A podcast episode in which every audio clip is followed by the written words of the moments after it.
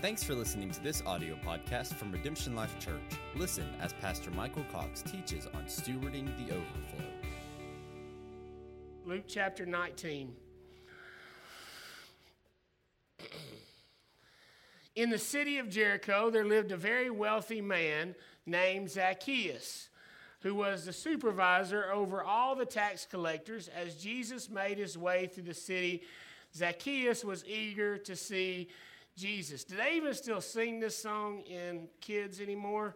They got the coolest kids songs now, and they are amazing. I don't know if they sing the old ones anymore. Zacchaeus was a wee little man, and a wee little man was he. Climbed up in a sycamore tree for the Lord he wanted to see. And when the Savior passed that way, he looked up in the tree and he said, Zacchaeus, you come down. For I'm going to your house today. For I'm going to your house today. Right? Zacchaeus was eager to see Jesus. He kept trying to get a look at him, but the crowd around Jesus was massive. Zacchaeus was a very short man and couldn't see over the heads of the people. So he ran on ahead of everyone and climbed up a blossoming fig tree so he could get a glimpse of Jesus as he passed by. When Jesus got to that place, he looked up into the tree and said, Zacchaeus, hurry on down, for I am appointed to stay at your house today. So he scurried down the tree and came face to face with Jesus. As Jesus left to go with Zacchaeus, many in the crowd complained, Look at this. Of all the people to have dinner with, he's going to eat in the house of a crook. Zacchaeus joyously welcomed Jesus. Aren't you glad people probably think Jesus shouldn't eat with you, but he does? Isn't that cool? People think, man, why does he talk to them? Why does he bless them? Why do they? But he does. Where'd I go? All right, in the crook, Zacchaeus joyously welcomed Jesus and was amazed over his gracious visit to his home. Zacchaeus stood in front of the Lord and said, Half of all that I own I will give to the poor. And the Lord, if I have cheated, and Lord, if I've cheated anyone, I promise to pay back four times as much as I stole. Jesus said to him, This shows that today life has come to you and your household for you are a true son of Abraham. The Son of Man has come to seek out and to give life to those who are lost. All right, so Jesus, other translation says, salvation has come to your house, Zacchaeus. Okay? So Zacchaeus pursued Christ and salvation came to his house. And there's proof that salvation came to his house because the fruit of Zacchaeus' life changed. He became generous instead of greedy, right? And he became one who wanted to give recompense to what he had done wrong.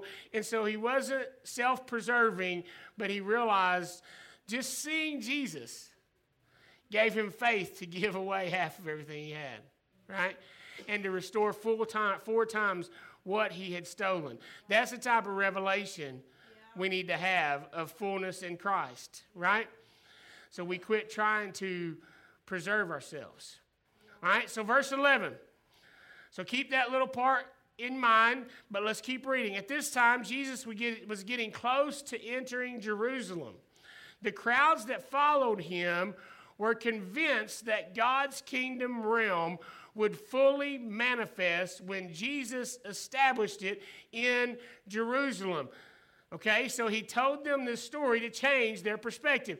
So Jesus knew that the people with him were thinking the thoughts they were thinking. That when we get to Jerusalem, that's when he's going to set up his kingdom.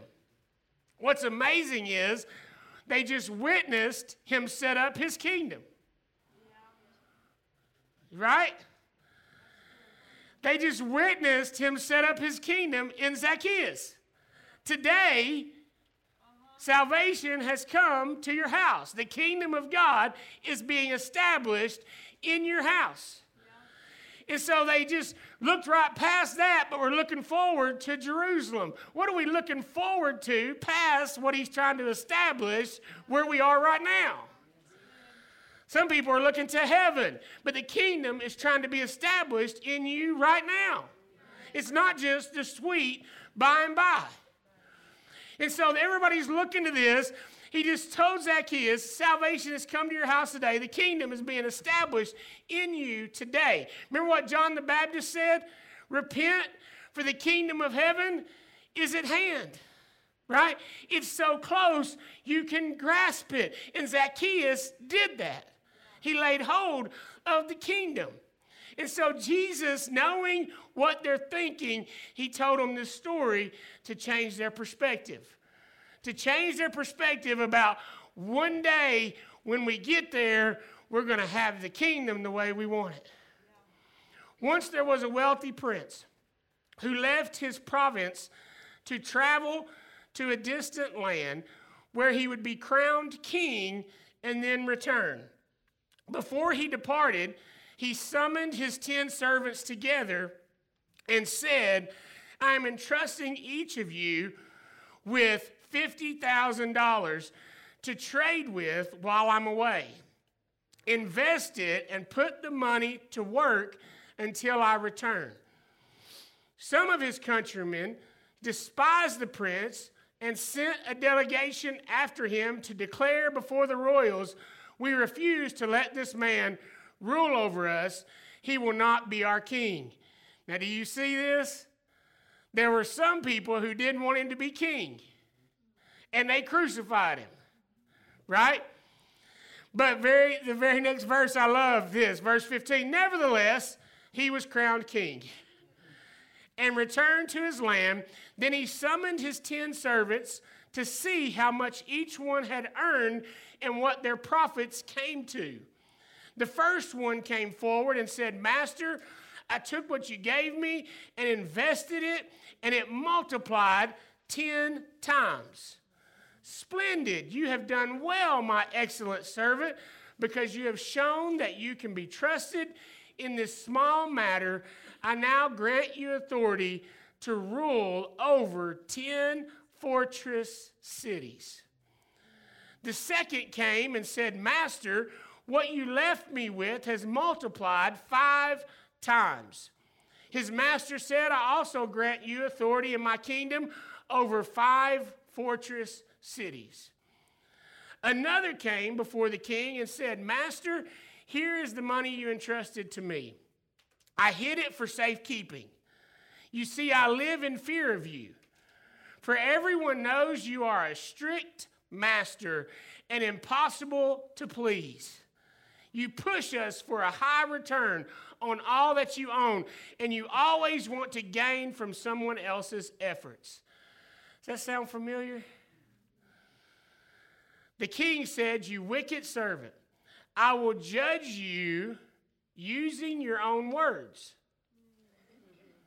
I'll judge you using your own words. If what you said about me is true, that I'm a harsh man, pushing you for a high return and wanting to gain from others' efforts, why didn't you at least put my money in the bank to earn some interest on what I entrusted to you? The king said to his other servants, Take the money he has and give it to the faithful servant who multiplied my money ten times over. But, master, the other servants objected, Why give it to him? He already has so much. Yes, replied the king, but to all who have been faithful, even more will be given them. And for the ones who have nothing, even the little they seem to have will be taken from them. My dad used to say a quote all the time, and I don't know who he got it from, but he'd say, If God can get it through you, he'll get it to you. If God can get it through you, he'll get it to you. Now, so we see this. John talked about the seed multiplying last night. We see right after Zacchaeus, the kingdom comes, salvation comes to his house. Then Jesus knows their hearts and knows that they believe he's going to set up his kingdom in Jerusalem. So he tells them this parable about their always looking to some other thing to try to bring the kingdom. He tells them a story about men who were given talents, given money, given this gift to steward well, and what they do with it turns into how much cities they rule over. So you got to see it like this. The when he put that talent in their hand, okay, and the Bible calls it a mina in this story. The other other translation they break it down for fifty thousand dollars. What it would be modern day. They got that mina in their hand, and so that mina is actually ten cities. So when you're saying, "Man, the kingdom's going to come," the kingdom is in the mina. The kingdom is in the, the ability to rule 10 cities is in that mina. The ability to rule five cities is in that mina. The ability to lose that mina is in that mina. The ability to have nothing is in that mina. I'm not talking about money today only. John did a great job talking about generosity last week, but I just want us to look at today being the promotion that comes through stewardship, the kingdom potential that is in what we have, and the reasons why we don't steward it well. Look at, first of all, I think we don't steward it well because we have this jacked up view of who's asking us for it. I don't have today for you some crazy thing I saw on Facebook, but I have a crazy thing I saw driving down the road. Uh, right up here, going towards Claxton on Clinton Highway, in front of one of those junkyards, there's a truck out there that had the big words on it Jesus saves. Okay? Somebody has spray painted extra letters on there, and now it says Jesus slaves minds. Instead of Jesus saves lives, it says Jesus slaves minds. Anybody who says Jesus slaves minds could not possibly have ever known him.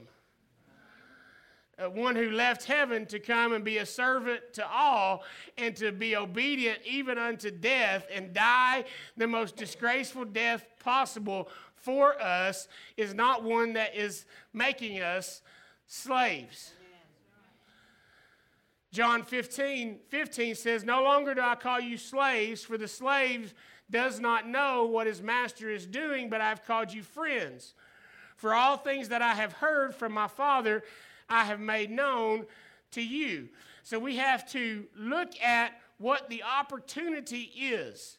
The opportunity is not responding to a taskmaster and yielding ourselves to him so that he can get from us what he needs from us to make himself feel better. That is not what this relationship is. This relationship is a covenant with the one who created us, informed us, and gave us everything. What a perfect song today. You're worthy of it all. Not because you're a taskmaster, not because you demand it, not because you expect it, but because you just are worthy of it all because you created us, you formed us, you made us, you did it all. And you're a friend. And so there's this partnership with Him. It's not a slave mentality, it's a friend mentality, it's a covenant, it's a business partner. The best business partner ever. He put up everything for you to get started.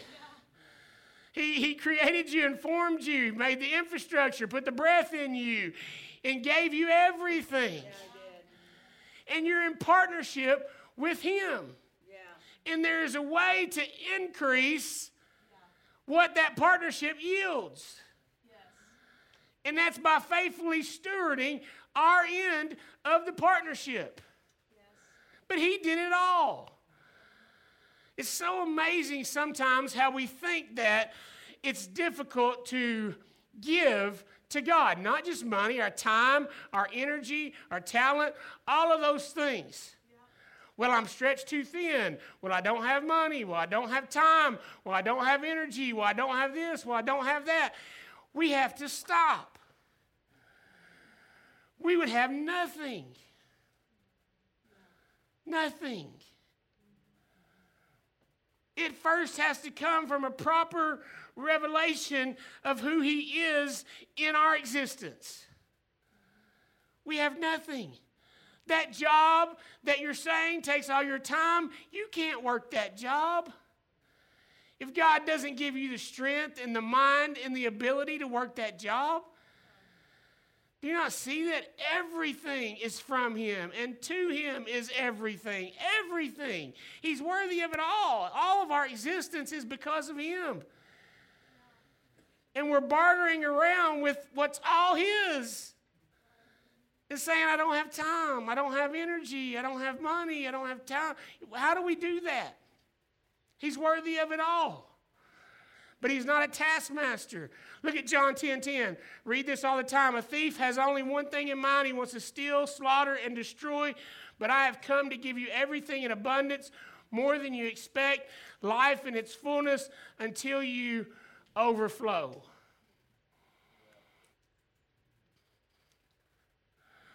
I'm going to have to paraphrase and just, you have to just write them down. In John 7, 37 and 39, Jesus says, All you thirsty ones, come to me. Come to me and drink. Believe in me so that rivers of living water will burst out from within you, flowing from your innermost being, just like the scripture says.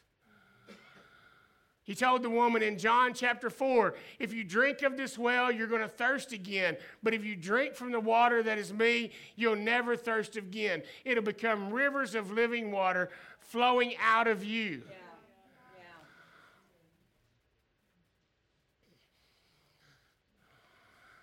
In 2 Kings chapter 4, this is pretty much cliff notes of the rest of my sermon. 2 Kings chapter 4. We see Elisha and the widow whose husband died. She has debt. Her son is going to be sold, sons are going to be sold into slavery to be able to pay her debt. And she goes to Elisha, and Elisha says, What do you have in your house? I think one of the first problems is we don't realize who the one is that's asking for it. Second thing, we don't even realize what we have. So the woman says, I have nothing. I have no time. I can't work more. I can't do more. I can't do. I have nothing. This is a hopeless situation. A lot of times that's where we end. I have nothing. God, I love you. You're wonderful. You're awesome. You know, but I have nothing. She said, I have nothing but this jar of oil. And Elisha says, Go and get all the pots that you can and start pouring that oil into those pots. And as long as she was getting pots, the oil kept flowing. And as soon as the pots stopped, the oil stopped.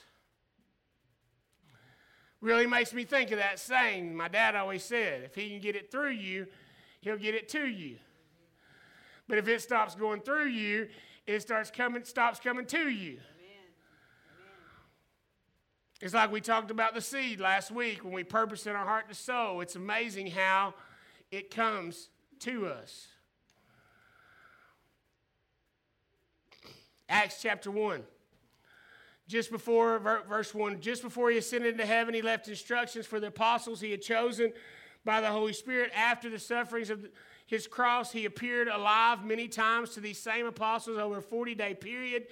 Jesus proved to them with many convincing signs that he had been resurrected. During these encounters, he taught them the truths of God's kingdom realm and shared meals with them. Jesus instructed them don't leave Jerusalem, but wait here until you receive the gift I told you about, the gift the Father has promised.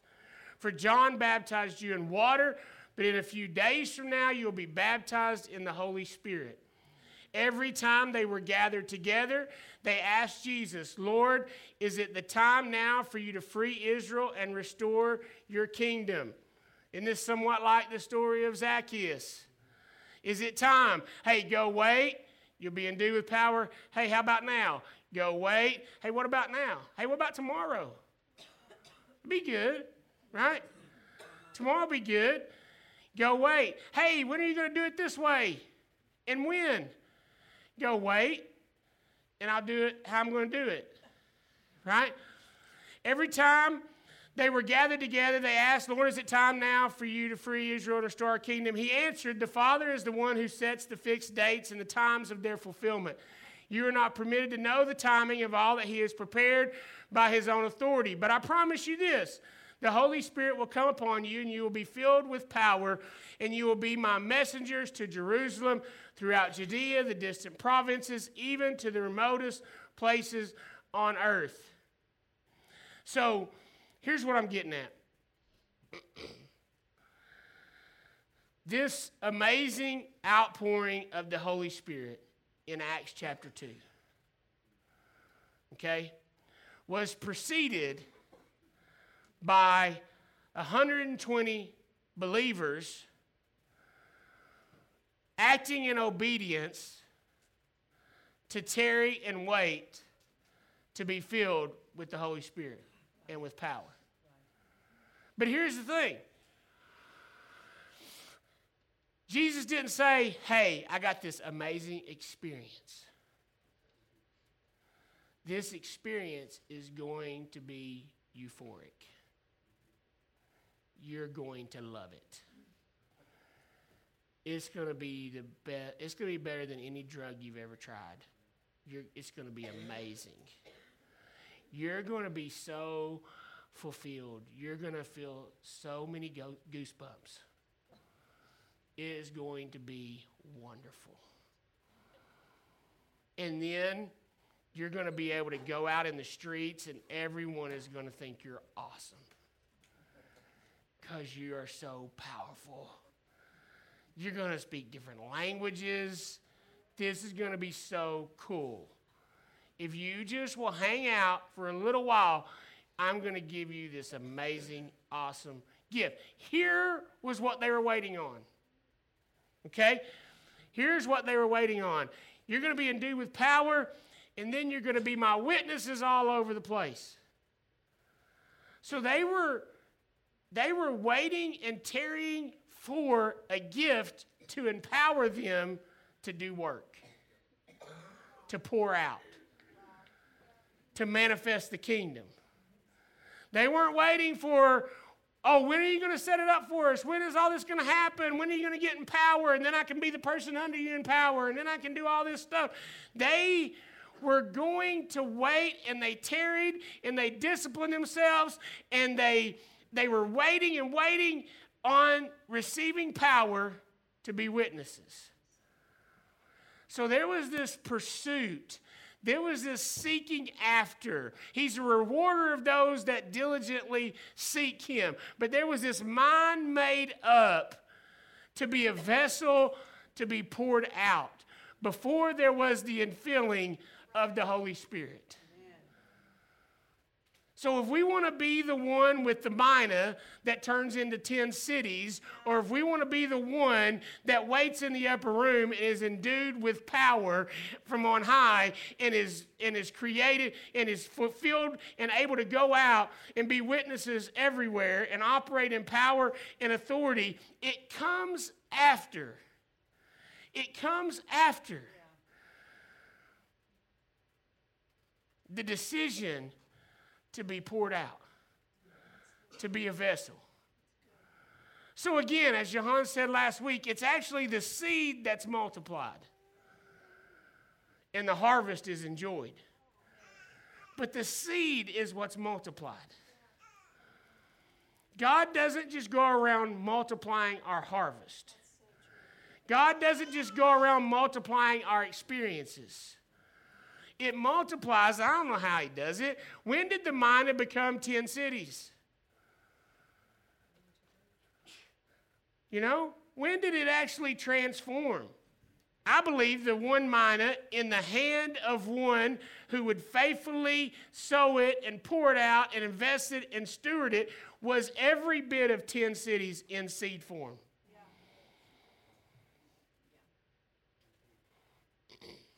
Every bit of it. Every bit of the fullness and the power and everything that would come with it was already there as soon as it was in the hand of someone who was a sower. Who was one who would release it? Who was one who had a right idea about the one who gave it to him? Who knew that he only wants me to be faithful with what he's put in my hand. It's his. He's partnered with me. He could have chose any other 10 people. How did that one joker get into the 10 that got a mina is what I always wonder. You know what I mean?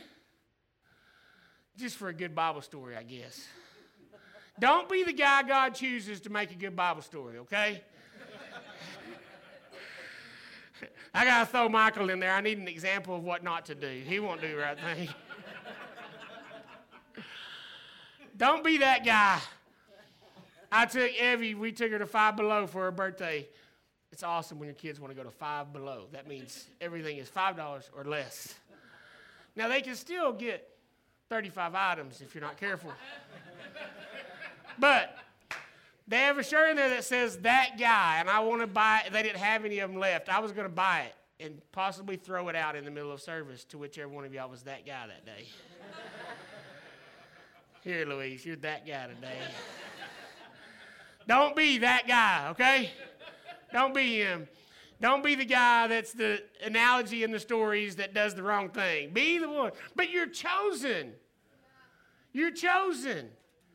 Everything you have that you're saying you don't have is because you were chosen. You've been given it, it's been placed in your hand. And if you will purpose in your heart to pour out all of what you've been given, you position yourself for increase and promotion. But when we hold it back because we have a poverty view of who we are and what's in our hand, then it can never increase. You bury it, you hide it, you try to hold on to it, you try to fight for yourself, you try to preserve yourself. Everything you do is in fear and in dread. You give out of obligation. You're just trying to check boxes off. You come to church, you wear your clothes, you know, you're nice, whatever. You do whatever you do out of obligation and dread and fear. Not because this is amazing. Are you kidding me? I have another day. I have another 24 hour period I have another opportunity to gain wealth through employment. I have another opportunity, God, to make good on what you've invested. Yeah. I have another opportunity to bring you a return on what you bought. I have another opportunity to make you, to, to just bring sweet gifts to you for everything you've given me. Every day is rich and full with the potential to bring dividends to your partner. Yet we look at him as a taskmaster. And he's trying to mess with mine. You don't have mine. You don't have a category over here that's yours. Do you ever look around and just see what could be? You choose to be born here. You choose to be born to the family you're born to. You choose to be in the situation that you're in. Some of you that all those answers may be bad, you choose to bring, you choose to be chased after and sought after by a loving God who's brought you to a place of redemption, who's put in your life the potential for you to live a life that is full and, and fulfilling and overflowing. You did all that. Like he told Job, I forgot, Job, you were there. when I did all that I did, I forgot you were such an intricate part of the whole forming and making process. I forgot you built this life so well yourself. I forgot how what a small part I played. I'm sorry for making any imposition on you whatsoever. Let me just step away. Guys, He loves us. He wants us to overflow. Man, there's just so much more I wanted to share just about the Holy Spirit and, and just gifts. Man, I want power, I want authority. Do you? Come on. Why? You don't have to beg more, you don't have to plead more. Just go out and start putting yourself in situations where that gift is really needed, and just bam, it'll show up. If you don't need it, why do you have it? God is a good steward. I remember right over here in this corner, there was a young man named J- J- Jamie Horner. I always want to say James. His dad was James. Jamie Horner. A young man sitting over here. I was a teenager. And Jamie Horner there was a group of people around him praying for Jamie Horner. He said, I just want the fullness of the Holy Spirit. And they're praying for him. And I just went over there and I was like, Lord, give him the fullness of the Holy Spirit. And I just started praying for him. Lord, fill him with your spirit. Lord, just give him power, give him authority, give him, just overflow him and overwhelm him. And you know what happened while I'm praying these prayers? I started praying I didn't understand what I was praying. Come on. I just started praying in the Spirit over Jamie Horner. Sometimes I think we need to quit going to altars and saying, Lord, give me the Holy Spirit. Start going out to places where you need the Holy Spirit, and you'll see the Holy Spirit will come. If he can get it through you, he'll get it to you. If there's no need for it to go through you because you're shut up and you're holding everything tight, there's no reason to get stuff to you.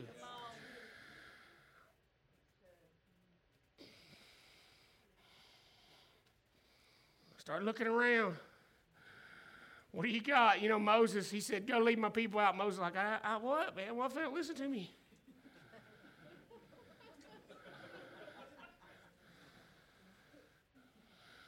Just like Elisha said to the widow, God said to Moses, much more extravagant though. This is out of a burning bush. It's cool. Moses holding a stick in his hand. I don't have anything.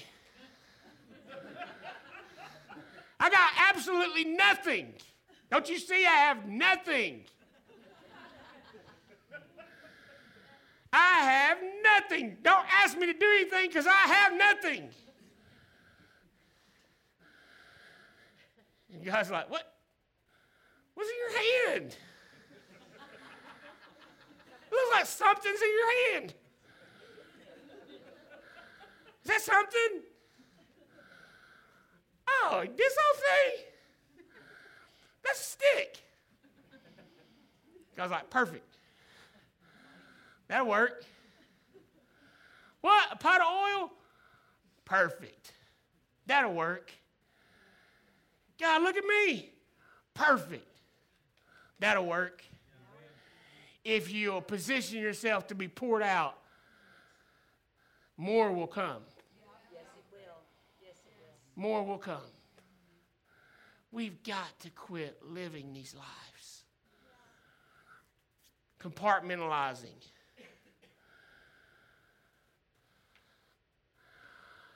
You know, well, God is good, so I'll give him two hours a week or whatever, you know? It's every day. I mean, it, it's all His. And that's a good thing, not a bad thing. Because when you got your business partner, you're not doing it on your own. You know, you don't have to wait till Sunday to say, hey, we're having a hard time today.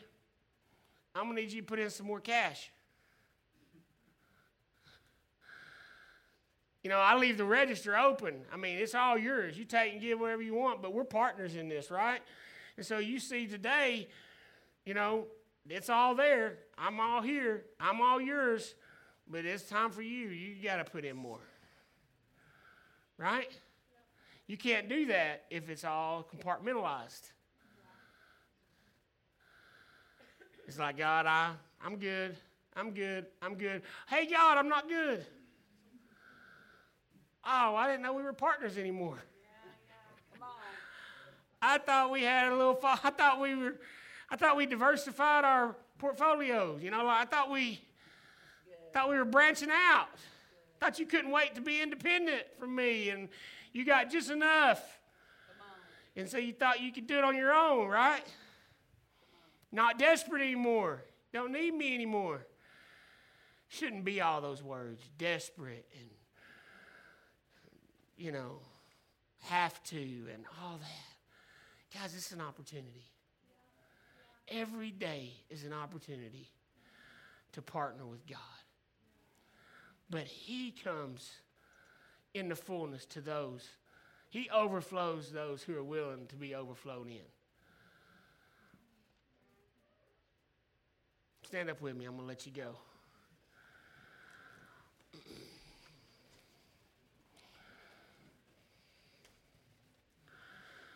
Next week, we're going to have a bulletin because I needed that 15 minutes bad.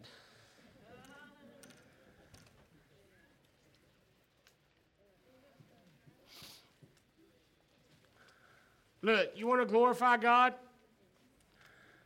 John 15, 8, when your lives bear abundant fruit, you demonstrate that you're my mature disciples who glorify my Father. But what, what multiplies for the fruit to multiply? The seed.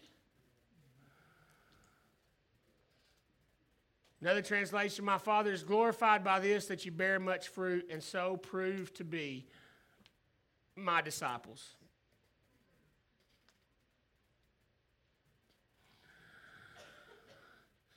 So appropriate. We sang the song today. We're available. If you're looking for a city to show your glory, you want to show your glory by some people who bear much fruit, I'll do that. We all want to do that. Like, oh, yeah, I want the harvest, I want the fruit. Well, the seed is what multiplies. So the seed's got to be on the table. You can't keep the seed in your pocket and the harvest multiply. The seed is where it multiplies. If a seed doesn't is not open and not available, then the harvest can't multiply. God will not be mocked. What a man sows, he'll reap. But what's cool is he'll multiply what you sow. I was talking to a family this week. At the end of the day, I think Padre talked about this when he was here, Rick, but I don't remember. At the end of the day, all these hours we work is addition. You know, I need to add more hours. Anybody get to the place where there's not enough hours if you keep going with addition? You need some multiplication. You need some supernatural.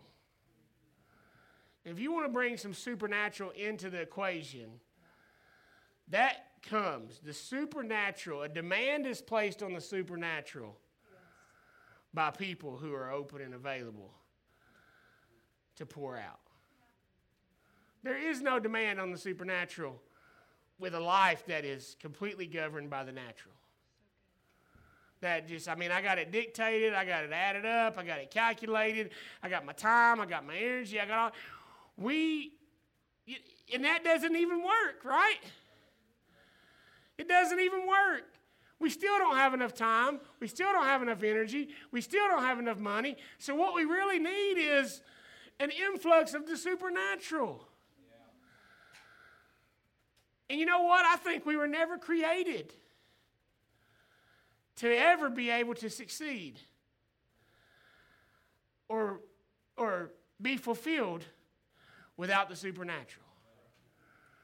I don't care how much the world shows success. We've seen people at the top of success look for fulfillment in the craziest places. Billionaires doing the dumbest stuff ever for fulfillment because that supernatural has to come in. At the end of the day, it doesn't matter how big the numbers get in addition, we need the supernatural. If it's not in money, we need it in fulfillment. We need it in emotion. We need our soul to be whole. We need all those things to come in. And I'm just saying, guys, I'm not talking about money. I'm not just talking about time. I'm not just talking about energy, but I'm saying our life as a whole is a life that's in covenant with God and must make demands on the supernatural just to exist and survive. And we do that by positioning ourselves as willing vessels to be poured out of. That's what keeps us connected. That's what keeps us to the source. That's what keeps us being poured into and being overflown in. Is the constant tilt position. If you pour it here, it's going to get on people. That is a way that you keep yourself constantly making a demand on the supernatural. And God joyfully, lovingly, with great fun will pour it on you. Like the 120 in the upper room. We have so, what we've done is we've commercialized it. And we've said, I'm going to live my life and live my life and live my life and live my life, and then I'm going to stop in and get a fix. Then I'm going to live my life and live my life, then I'm going to stop in and get a fix.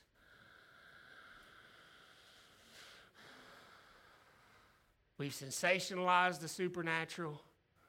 We've made it a thing that's out of the norm when it's just supposed to be. We can't even breathe without it. It's part of our existence, our DNA, who we are.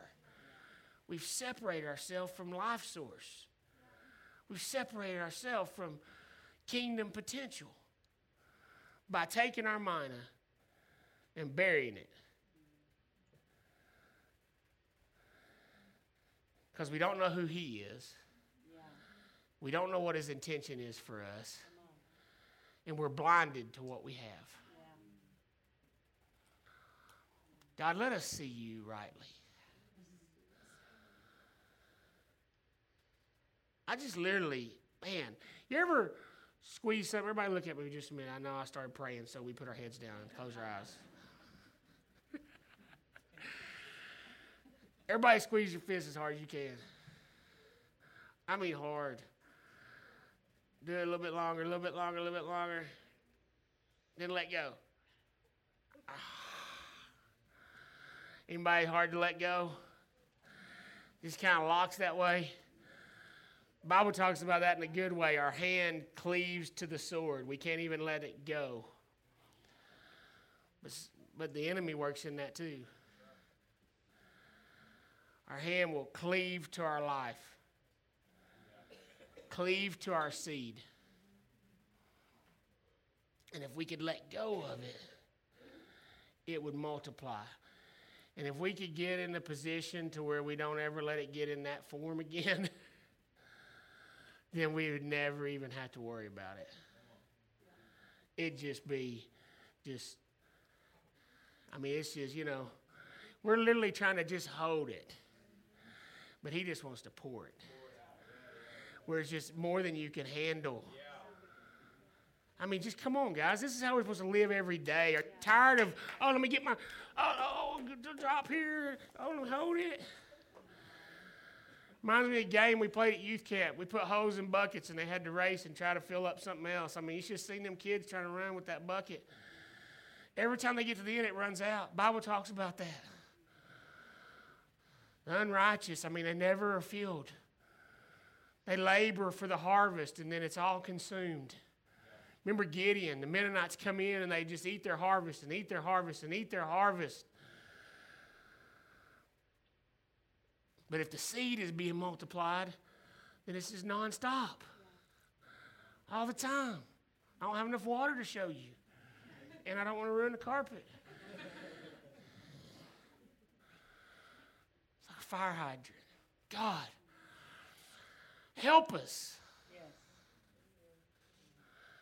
Help us to see you right. It's so hard to see you right. Because everything in this world has an angle. Everything in this world wants something from us.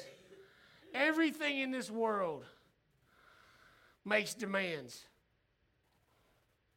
But God, you want to be in covenant with us, in partnership with us.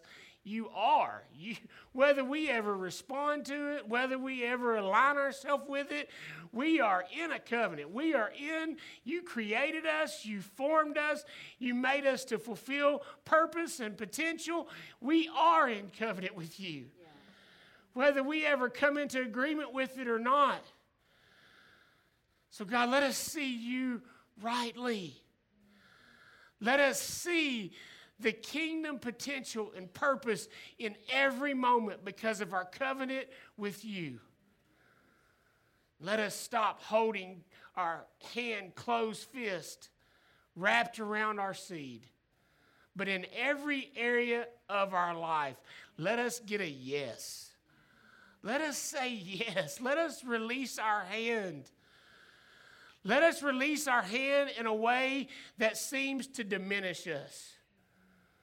One of my favorite lines, it came out of a prayer and they wrote it in a song what looked like surrender and sacrifice was really a gift, a reward, and a prize. Lord, would you take the thing that looks like surrender and it looks like sacrifice and it looks like it's going to make us deficient and it looks like it's going to make us go under and it looks like it's going to make us not have enough, but will you show us through your perspective and through faith's vision and through faith eyes how that that very sacrifice and that very surrender is what is going to to unlock overflow yes. and fullness like we've never experienced before.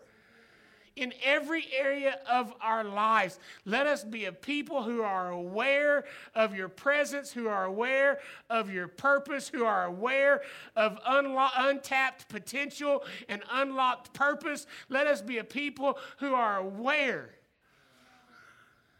not only aware, but positioned to respond in obedience and open and desperate to be in covenant with you in every area. We need an invasion of the supernatural. We need heaven to invade earth. We need your kingdom let us not be like those disciples after in the story of Zacchaeus, not, not be like ones who are looking to some far removed place or some far removed thing, but let us see that what we're looking for is in our hand. It's in our hand right now. It's just all up to what we do with it, what we do with the moments, what we do with the opportunity what we do with the time, what we do with the money, unlocks heaven's resources. So let us be a people. If you're looking for a people, let us be those people. Because you're worthy of it all. And you give it all to us. In Jesus' name. You say, so be it. Amen. Thanks for listening to this audio podcast from Redemption Life Church. Be sure to stay connected with us on Facebook, Instagram, and Twitter at Redemption Life.